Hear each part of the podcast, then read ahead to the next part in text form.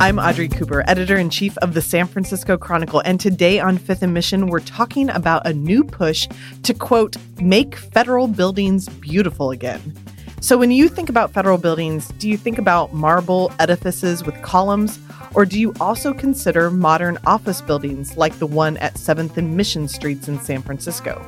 And does it even matter what we build? Joining me today to talk about this is urban design critic John King. So, John, who is it that is demanding that we make federal buildings beautiful again? This strange brouhaha, which might end up with an executive order signed by Donald J. Trump, is kind of being started or fueled by members of a small group, the National Civic Arts Society. They're based in Washington, D.C. They are buffs of classical art and architecture who essentially fa- formed about a decade or so ago to fight what they saw as this scourge of kind of soulless contemporary buildings and designs and public sculptures that they felt were undermining kind of the democratic ideals and the American ideals that federal buildings and sculptures should in fact represent. So you're saying they think modern design is undemocratic? Yes, they do. okay. Basically, in the draft of the executive order that Trump may or may not have seen, but it's been kicking around Washington for several months, administration people have been meeting with groups like the American Institute of Architects. It talks about how essentially for a century and a half, America's federal architecture produced beautiful and beloved buildings. And the ones now are just considered uninspiring. And worse than that, they inspire public derision instead of admiration. So essentially, modern buildings undercut America's values of democratic self government. And so I, I, I, assume this is because what the classical architecture goes back to Roman eras, and so so does democracy. I mean, how are those? Yeah, that linked? well, essentially, when the government start when when the United States became an independent nation, Roman and Greek architectural styles were the styles of the day, and so the country built a lot of buildings in those styles. And it's like, oh, look, you know we're using Roman designs. We're using arches and columns because they symbolize Rome and Greece and the roots of democracy and things like that. And essentially, it was kind of the default, but it came and went. You know, you had buildings in all sorts of styles.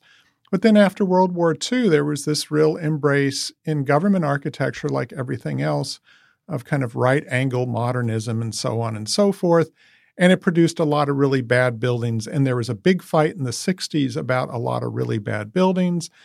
And pretty much it seemed like everything got settled, but then a few classical music fans dusted off the fight. Two of them have been named to a federal commission that oversees government buildings in Washington, D.C., and they've been pushing for Trump to essentially make classical architecture and traditional architectural styles the preferred default in government buildings. Is there any other example of something that has to get to that deals with architecture that has to be dealt with in an executive order? This seems like a very extreme way to go about this. Yeah, that's what troubles me about it. And and it's funny because one of the buildings being held up as an example of how terrible government buildings are is the federal building at 7th and Mission Street that opened in 2007. It's this big swashbuckling, uber contemporary building that is flawed in a lot of ways. There are some things about it I really like, there are some things I really don't like. There are ways it's naive, whatever. That said, the reason for an executive order is if you can get Donald Trump to pull out his Sharpie and write his name at the bottom of the page, that becomes an order from the President of the United States. So even though the classical buffs are saying this is what everyone wants, this is the true architecture of the public, what they're doing is they've been going behind closed doors for the last six or nine months trying to get an executive order signed.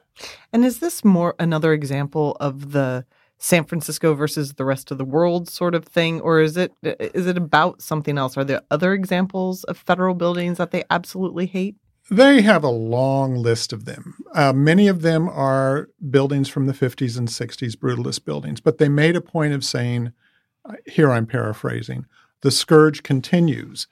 And so they held up three buildings as being relatively recent government federal buildings that have little aesthetic appeal and that should instead of in, inspiring respect it's bewilderness or repugnance one is a courthouse in Miami, one is a courthouse in Austin, Texas, and the third is the federal building. And I talked with a member of the Civic Arts Society who, in fact, knows the federal building well here. I don't think it's one of these let's go after San Francisco. It's more this building kind of got pulled into the debate.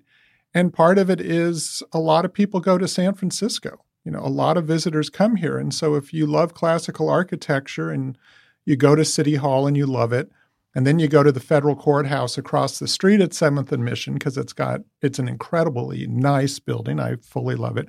And then you think to yourself, what the heck is that ugly thing across the street? And a decade later, it's in the executive order. That's amazing. Is there any reason that classical buildings versus modern ones are actually superior, or is it just an aesthetic? At this point, it's aesthetics as a political, cultural argument. I mean, honestly, I love classical buildings. I love classic government buildings. I love City Hall. I love the Library of Congress. I love all those great buildings. But the thing is, those were built in a wholly different world. You had different labor laws, you had different material costs. There's no way that you could be slathering on marble and wood paneling and tile work and all these things you'll find in the old courthouse at 7th and Mission and build them. Classical buildings today, when they're built in reverence of classical styles, they tend to be precast concrete. They look thick, they look unimaginative. Instead of inspiring respect, they're kind of like, are we just going to go stick our heads in the sand and pretend it's still 1907? I mean, it's it's not so much that the notion of saying any architectural style is moral or immoral, I think, is ridiculous. The fact is, though, the classical buildings we love were built in a world that no longer exists. I'm speaking with architecture critic John King about a new movement to require federal buildings to be made in a classical style. We'll be right back after this. John, maybe it would be helpful to everybody if you just gave like a government building construction 101. How do we settle on the styles that we settle on right now with government buildings? Two ways. One is that for kind of your basic government building above, you know, a garage or something, the federal government in different regions selects architects it will draw on to then do projects in these different regions. You kind of pre qualify. And I think there's one local architecture firm, Cavagnero Associates, and they recently qualified. So they'll be called in to work on some federal project. For the really big ones, the federal government since 1994 has had what it calls a design excellence program where it will hold architectural competitions to kind of select the architect for the courthouse or select the architect for the big building or the high profile government building. Things like that are kind of done like any other architectural competition. There's a request for proposals. The firms that are selected then submit full proposals. A design jury selects one of them. Under who's, the, who's on this design jury? Excellent question. Yes, That's you. exactly where I was going. it tends to be you'll have a bureaucrat who works, you know, for instance, the San Francisco Federal Building, which opened in 2007. The design jury included one of the people who kind of a manager there to see if it fit the program and things. And then usually like maybe an outside architect, and then it might also be like some kind of architectural critic or something like that. I don't mean someone like me to come in, but just someone who's felt to kind of essentially know the realm and the world of what's involved. Somebody with good taste.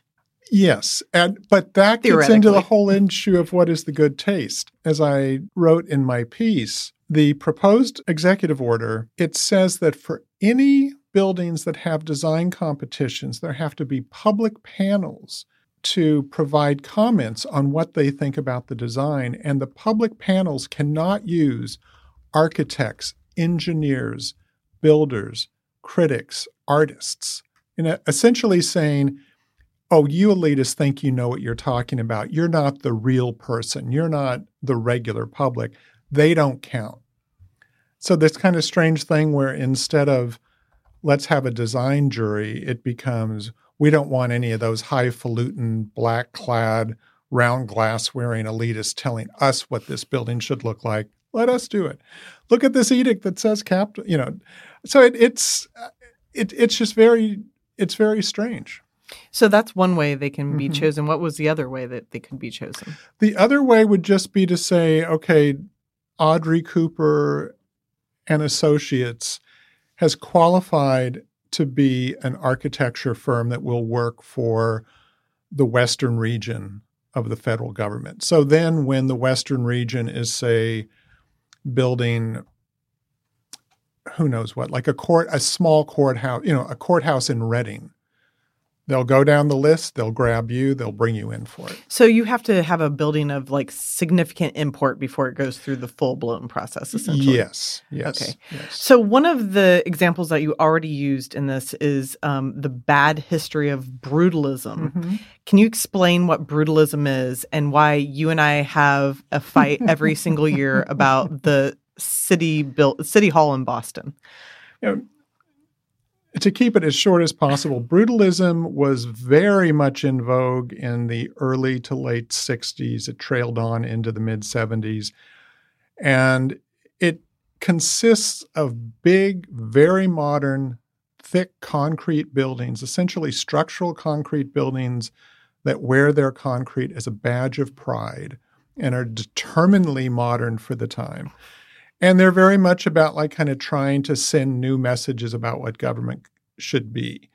And a, a lot of them are in Washington, D.C., and a lot of them are really terrible. I mean, one of the buildings that's mentioned in the proposed order, which again, Trump has not signed, this thing just kind of leaked out, and the White House hasn't commented on it, uh, is the FBI headquarters, this really awful, grim building down near the mall yeah, there are a lot of terrible brutalist buildings, and those. The thing is, those were the style when there was a lot of federal money kicking around. So the feds were building a number of buildings, and in Washington they were building gazillions of buildings, and so you have a lot from that like ten year era. But then they fell out of style because for every masterpiece, like a Boston City Hall uh. that invites people to rethink the notion of the city.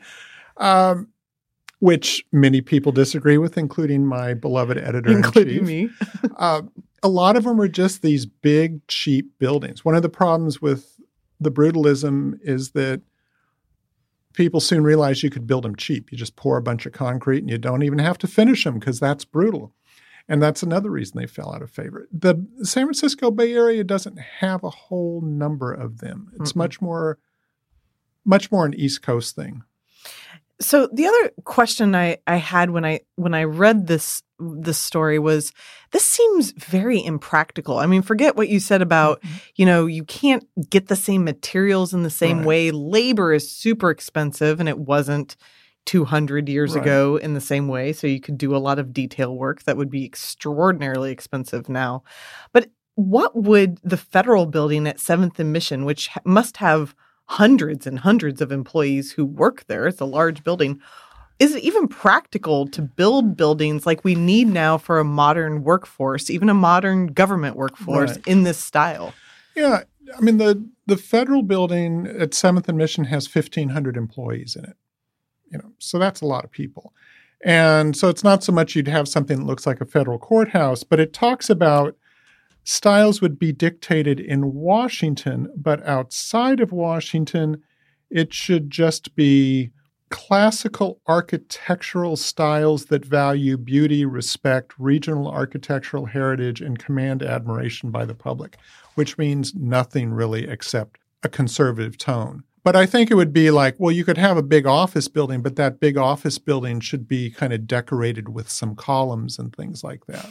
you know, kind of an example that's actually a pretty good example, which I wanted to mention in the story, but you can only take so many digressions on the way. The Oakland Federal Building is a pair of towers from the early mid 90s, and they're in a contextual architectural style. I think they're done with like sandstone and things. they're obviously modern buildings, but they're very much in kind of like a classical air. I would guess something like that would pass muster. Interesting. Yeah. Isn't this ultimately, it seems to me the thing that's so worrisome about this is some of the some of the largest budgets we have like forget the condo buildings right. with, the, with the glass curtain walls and all of that but some of the most significant buildings that you can build in a community are federal and government buildings and it is public art. And it is these things that, as we move forward, become more modern just because society becomes right, more modern. Right. And isn't this ultimately regulating and restricting that progression of an art form, which is architecture? Yes, but also beyond that, I mean, one of the things I love about architecture and urban design is it really does reflect the aspirations of a given age, a given region, a given moment. And even a building like the federal building at 7th and Mission with its flaws, it's showing these are values that are of importance to our society now the striving for sustainability, the striving for public access, things like that. Because it has a large public plaza, it has operable windows, and it, it has weird elevators. And, well, yes. And it has a wonderful three story high open aired public space from the 11th to 14th floors, which is great. You know, you have to go through security to get there the d- building was designed before 9 11, even though it was built after 9 11. Uh, whereas the notion that somehow all that matters is what wrapping you put on the box is saying that really the aspirations of government don't matter. We just have to kind of look like the 21st century never happened and that we can turn back the clock to a supposedly idyllic past. So, what do you think is the best way to move forward? Because, as you mentioned, there clearly are government buildings that are problems. Is there a way to improve the system and improve our expectations without going to, you know, an executive order that says everything right. has to be in the same style? I think that the system pretty much has improved. Personally, there is a real, genuine commitment to design among the federal people that oversee these projects in the General Services Administration. And architecture, bless it, is shaking off some of the hubris of the last 20 years, which is everybody's Frank Gehry. We all want to do big, aggressive, assertive things. I mean, that's one of the weird things about this fight. So, this National Civic Arts Society is aiming its ire at the federal building designed by Thom Mayne from Santa Monica. He's 76 years old. You know, it, it's not like they're trying to stop these 25 year olds. It's this kind of weird leftover cultural fight going back to the 70s. The fact is, the newer architects who are kind of beginning to rise in the profession, especially the public aspect of it, they don't have that kind of swashbuckling Blade Runner esque style. It's more of a how do we make this building as environmentally friendly as possible, as net zero as possible. And that's the kind of issues being played out right now rather than architecture as sculpture. Well, I think you you you said this really well, but I always like to remember that architecture is a product of the time in which it was created. Yes. And I think that's a good thing for everybody to remember, even when we walk by ugly buildings like there are in Boston, and remember what it was that got us to that point. Uh, John King, you are always making architecture criticism great again. And I appreciate you being you on the podcast much. today. Thank you. Thank you to urban design critic John King for being with me today. Thanks to King Kaufman and Karen Creighton for producing this episode, and thank you for listening. Fifth and Mission is a production of the San Francisco Chronicle. If you like this podcast, please consider becoming a financial supporter of the largest newsroom in Northern California. You can sign up for a San Francisco Chronicle membership at sfchronicle.com/pod.